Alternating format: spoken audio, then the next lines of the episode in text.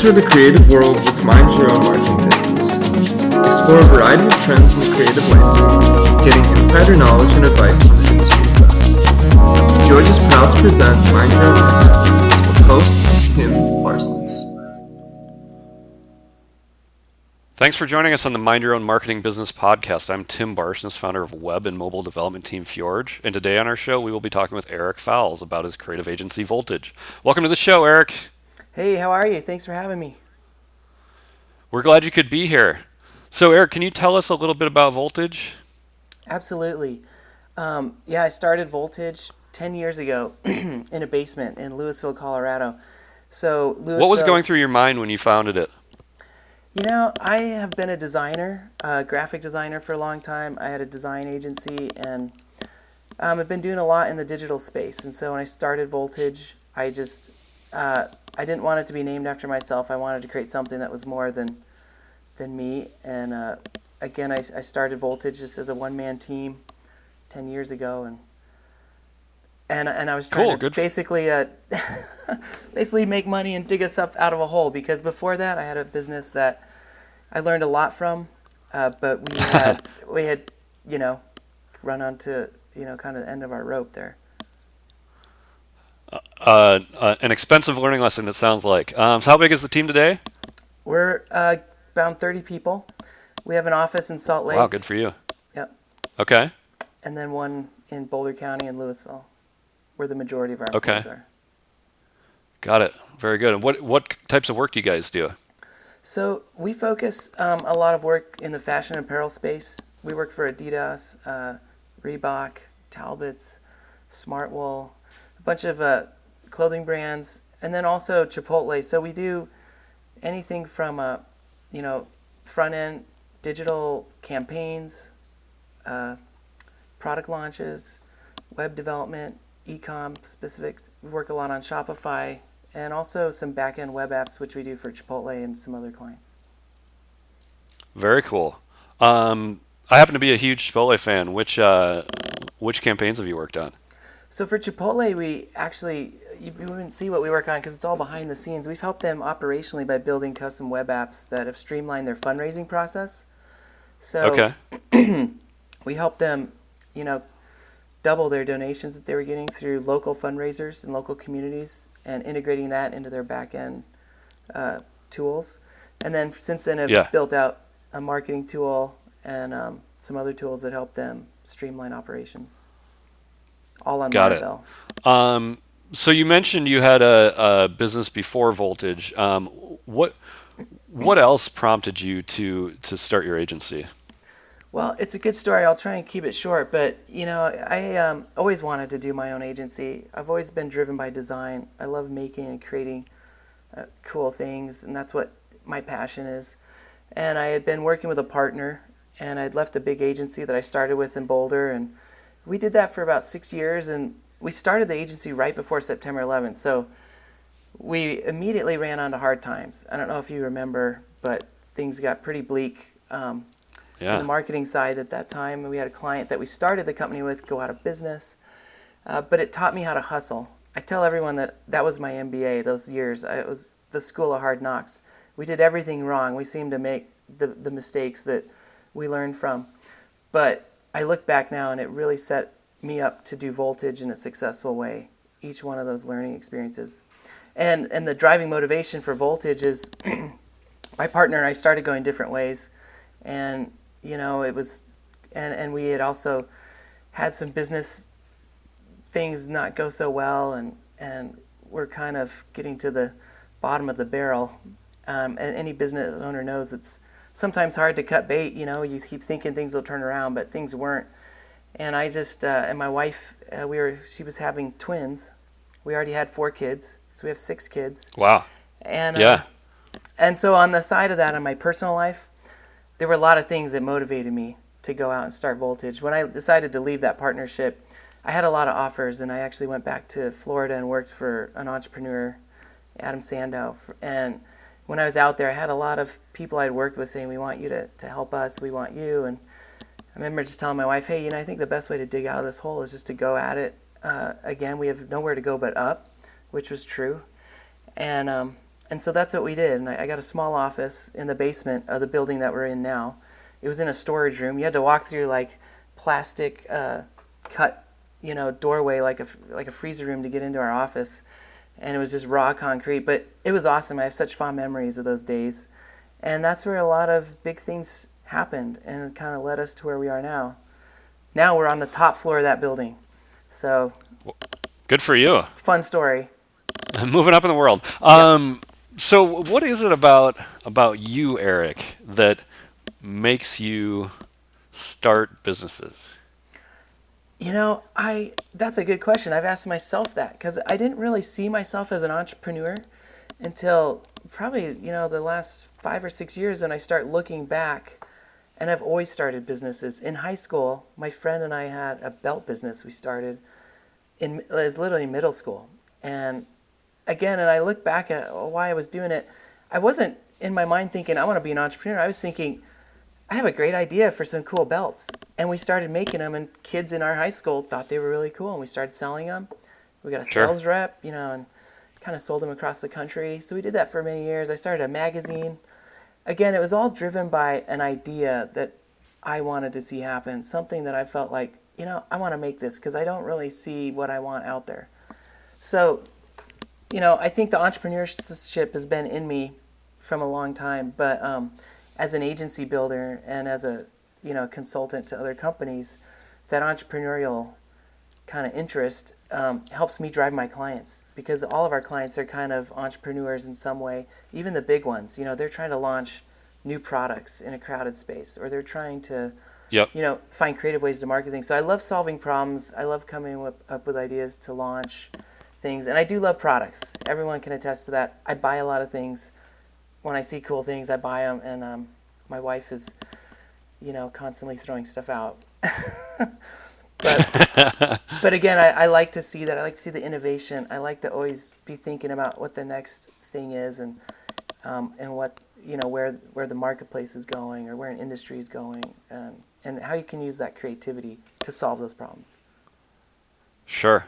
Um, you you mentioned that you had a a, a partner in in your previous business. Um, I'm curious what you learned from from having a partner that applied to um, where you're going with voltage. Okay, the number one thing I learned is listen to people when they give you advice. Okay. When I started the partnership, it was it was 50-50 and everyone said those never work out. And of course, being Yeah. young and, and naive, I thought, nah, it'll work out for us. Well, Yeah. inevitably things in life change people change um, sometimes their path takes them a different path. And it's really hard to be a, a 50-50 partner. I mean I, i've seen people that do it and have successful companies but um, for me it did run its course and it got to the point where you know that we were, we were wanting to go different directions. And you don't have a third partner that can you know kind of help.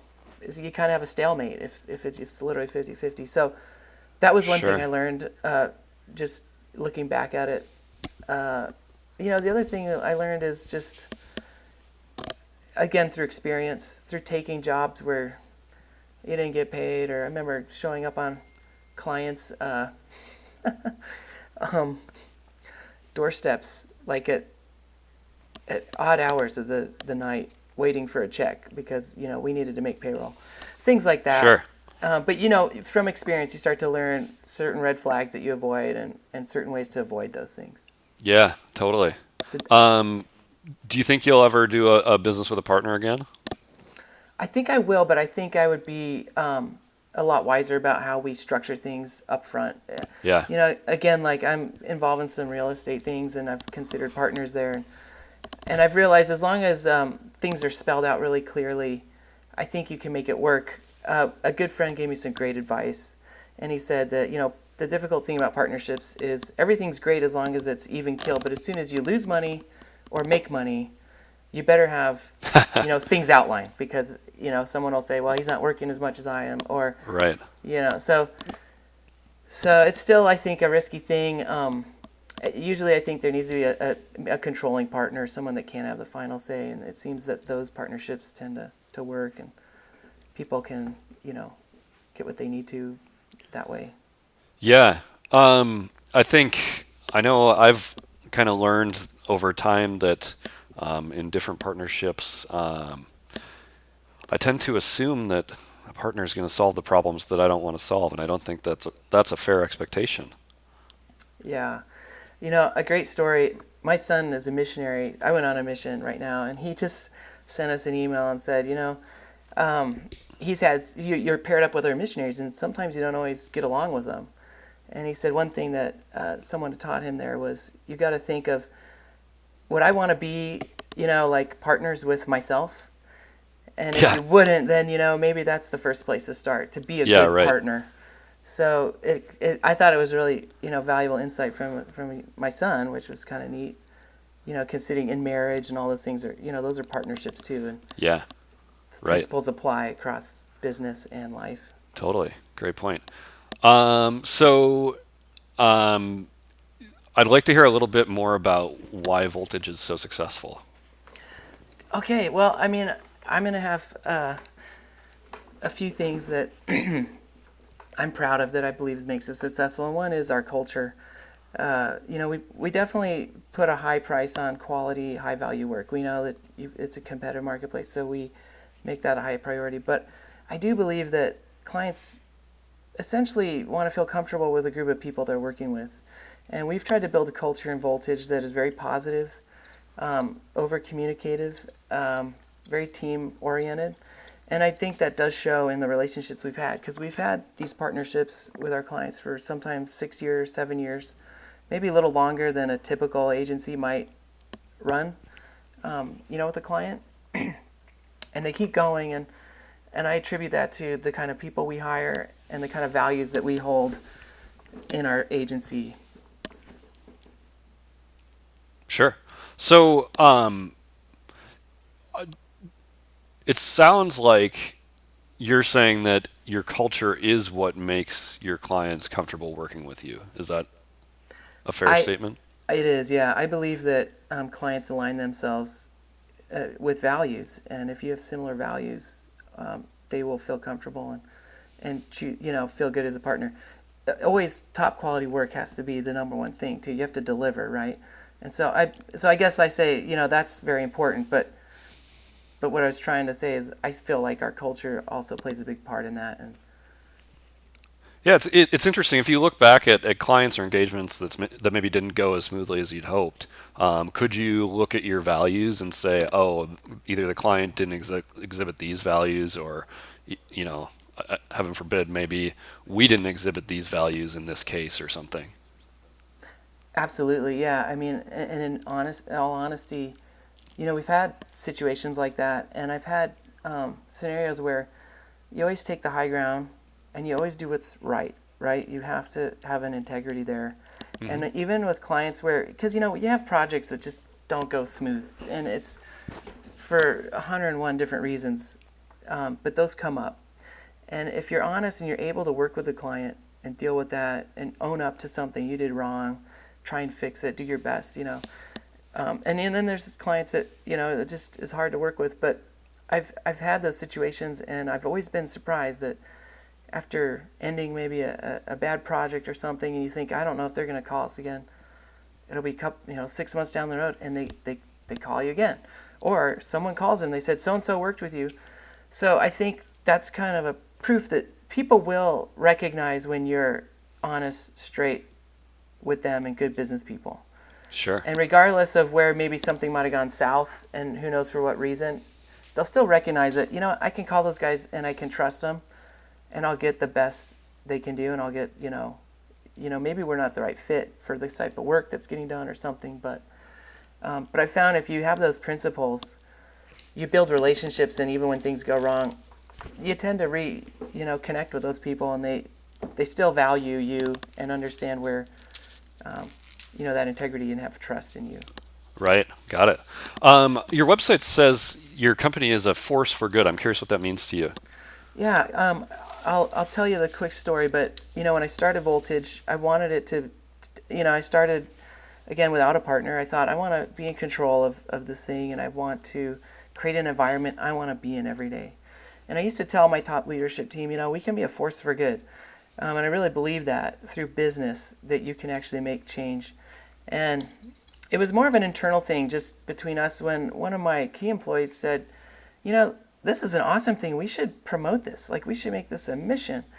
Uh, and we started, ask, you know, kind of toying with that and talking about it more internally. We started doing some service-related things, um, and then we actually came to a scenario where we had a hackathon in our agency, and we asked the question, "What's it mean to our clients, um, us wanting to be a force for good?" You know, so outward-facing. And people came up with all kinds of great solutions, and one was 4% for good, which is actually taking 4% of our profits and redirecting them back into some nonprofits, and usually nonprofits that our clients work with. So every quarter, we'll reach out to our clients and say, hey, you guys have done this much work with us, and that's you know this much of that 4% profit pool that we donate. Are there any organizations that you guys support that you'd like that, us to send that check to?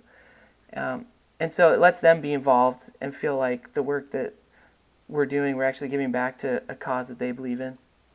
Sure. And how do you, is that something that you're pitching up front to the client or following up with after the fact? It is now. Uh, for like the last two years, it's been our second slide. And again, this is where I've started to realize it is important to align with values. Um, yeah. And so we, we say, hey, we're voltage. And um, and then we say, you know, we believe our mission is to be a force for good. We want to back companies that are making change and doing good things. It doesn't mean we're just going to work with nonprofits. It means we're going to work with companies and help them find their force for good. What is it that they can do that their employees get behind that makes them feel mission driven? And um, yeah, and so and that's been really successful. And then we go into you know our clients, our capabilities, and, and usually a case study or two. But it's our second slide in our deck, and so yeah, it's it's really important to us. Got it. Very cool. Um, I'm curious. Is it is it possible to be a force for good like you guys are and still be profitable? Yeah, we have, and um, we're usually you know in that 12 to 10 percent range. We've we've had better you know percentages, but we're growing, and um, it, it definitely is. And um, what I found is that in our hiring process, so this is one of the, the turning points that, that were made too, is we we were putting out a lot of uh, job postings for, for programmers saying we need someone that knows this language and does this, this is, and we just were having a hard time getting a lot of great resumes. So we ended up flipping that dialogue to saying, do you want to be a force for good? Do you want to work for somewhere that, you know, positivity, this and this and these values are really important and, and, and on the you know and on the side learn how to be a great programmer. And it was amazing the kind of talent that we got. We got a lot more resumes and the people that came in were really interested in that. That was a, a, a driver for them. They were either somewhere where they didn't feel like they were kind of making a difference or they didn't feel like they you know there, there was that culture. Sure. So so yeah, you can be profitable. Number one, I proof we're proof of that, and two, um, you can get employees to come work for you because, in some instances, that's more important to them than maybe, you know, a, a crazy Google salary that gives them everything they want. Yeah, totally. Um, let's see. Uh, I'm curious. What are some common myths or misconceptions about work in your field? Oh, interesting. Um, about work in our field? Yep. You know, I think, um, well, I think that, you know, it's just, it's not like a, a print campaign or something that's just done and out the door. It's, you're building living, kind of breathing technologies that uh, develop over time uh, that can do a lot of things. So I think one of the misconceptions is people don't realize that it really pays to sit down and have a discovery session and to actually get deep into their goals and their strategies because that's where technology can really shine and where you can get the most out of your technology and digital you know budgets. So where it might have been in the past like hey we need a website go do it. Um, it, it helps to ask the question why why do you want a website? What are you trying to accomplish?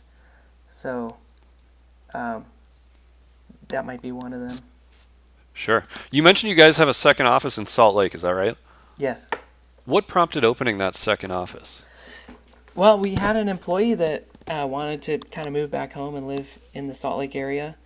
And we had some partners out there that we work with too, and a couple of clients. So after him working out there for a while, we decided let's just get a small office space and uh, market it as another office and see if it drums up business. And it's been really successful. So having that presence in an actual office um, has been great, and we've hired in that office since then. So I think it's almost been two years that we've had that office, and it's been um, it's been a good good move. Sure. Um, so you're you're located in a somewhat remote area, is that correct? Uh, in Louisville. Yeah. Well, it it's it is. It's kind of um, it's Boulder. It's pretty much Boulder, Colorado. It's right. Okay. Uh, you know, Just outside edge. of Boulder. Yeah, and it's more the the family friendly kind of town. Um, so not as crazy as like downtown Boulder. Got it. Um, let's get into a couple news stories. Uh, the first one today, um, titled "Do Good Now: Five Non-Negotiables for Taking Your Brand into the Future." Um, can you tell us a little bit about that article? Yeah, again, this is where we're, we- we've seen like our mission, um, you know, catch a chord with people, and we've been basically um, consulting clients to, to find their mission and to find those things that will resonate with, you know, especially the millennial audience who really wants to be doing something that has more purpose than just you know showing up for a paycheck.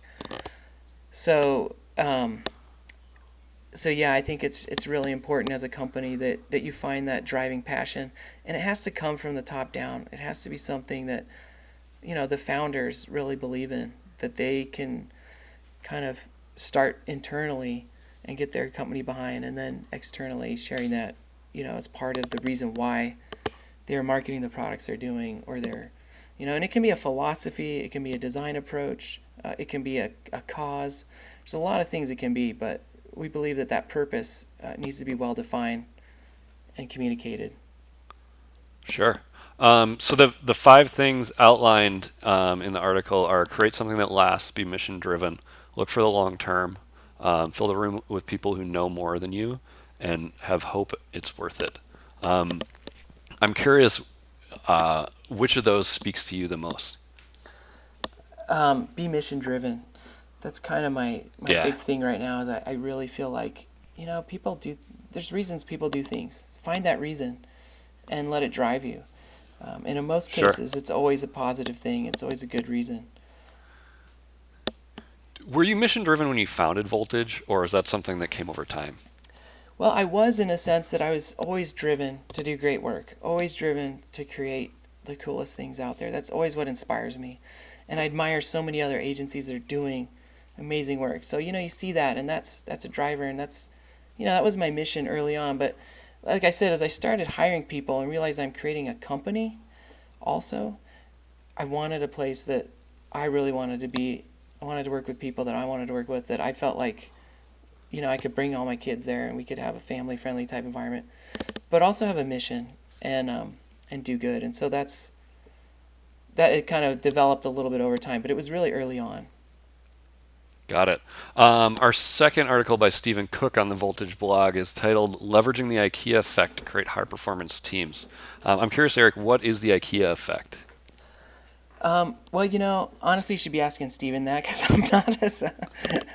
but but here's the principles that I know as far as leveraging high performance teams and what we've tried to integrate in our agency. And it goes back to the one of the points in the last article you mentions, which is surround yourself with people that are better than you and you know know more than you. Don't ever think you know it all. Don't ever, you know that that I think that approach to business, that hum, that humble approach, leads to the most success. And when Yeah. you are more interested in seeing one of your employees rise to the top and just grow and be extremely successful, for me, you know, that is a really satisfying thing to me. Even more so now sometimes than than some of the work. I love when I see our employees just coming into their own and growing and getting excited about what they're doing and kind of hitting their stride. So, I think as a leader, you actually put yourself up um, by trying to elevate others. Got it. Interesting. Um, so from the article, the the IKEA effect is a cognitive bias in which customers, consumers, excuse me, place a dispro- disproportionately high value on products they partially created. Um, and I think, you know, if you think about your team helping create your team, they then value your team more, which um, makes sense to me. Yeah, definitely. Um, do you see any downside to um, trying to leverage that effect of um, creating ownership within your team? Um, you know, I don't right now. I feel like, um, again, like, you know, when you give the people that that ownership, it becomes a little bit of their baby. Just like as an entrepreneur, when you start your company, it is. It's like your little baby, right? It's hard to let go of things, um, and I think you can get that same kind of dedication and loyalty from people when you let them be a part of that and feel like they really contributed and have made you know big pieces of that product, whether it's your team in your in your agency or or a product you've done for a client. Totally. So um, you mentioned it, it can be really hard to let go, to give to give up the reins, to give up control. I'm curious, how did you learn that? Well, I you know it was kind of an organic thing for me. You know, you kind of being a business owner, you work a lot, and sometimes it gets to a point where you're you're like I, I gotta let go of it because I'm I'm gonna run myself ragged. So part of that, um, but also again, if you get people that you say I, I think they're gonna do it better. I want to see what they're gonna do with this because I have a feeling they're gonna do a better job than I would. And then you know it's funny because what you find out is no one is gonna do it quite how you would do it. Um, and they maybe don't have the experience you have, but if you can actually just give them a little bit of guidance, they do come up with something that's better that you would have done on your own or even them on your own. And that's where the collaborative kind of magic happens. Yep, totally. But, but you got to believe in them and you've got to that's why hiring is really important. And and it's a hard thing cuz you know, you, you make mistakes and and you just you never know really up front, but you can have a good feeling for things and when you find those right people, let them free and let them go and give them the reins. Right. To, to grow. Totally. Uh, and we're out of time, so that's it to for today on the Mind Your Own Marketing Business podcast. Um, you can reach Voltage at voltagead.com or info at voltagead.com. Also on Facebook, Twitter, and Instagram, voltage, at voltagead. Uh, thanks for being on the show today, Eric. Hey, thank you. I really appreciate it. It was a pleasure, and thank you to our listeners for joining us as well. Uh, you can download episodes of the program by going to fjorgedigital.com slash mind your own marketing business or subscribing to the show on iTunes, Stitcher, SoundCloud, and iHeartRadio.